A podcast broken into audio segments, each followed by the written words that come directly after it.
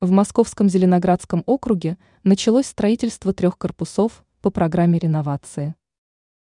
Во всех столичных округах продолжаются работы по строительству домов, предназначенных для расселения участников программы реновации.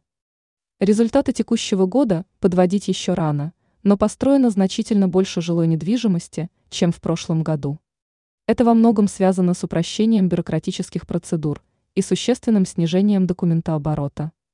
Плюс к этому, многие процедуры уже можно проходить в электронном виде, для чего были созданы специальные цифровые сервисы.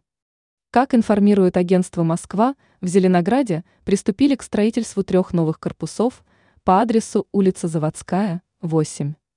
В результате получится комплекс жилых домов в форме буквы «Г». Новые корпуса будут пристраиваться к уже существующим корпусам. По основным стандартам первые этажи будут нежилыми, там разместятся хозяйственные помещения, а также коммерческие объекты различного назначения. Уточняется, что в этих корпусах будет выполнена улучшенная отделка квартир по новым стандартам программы реновации.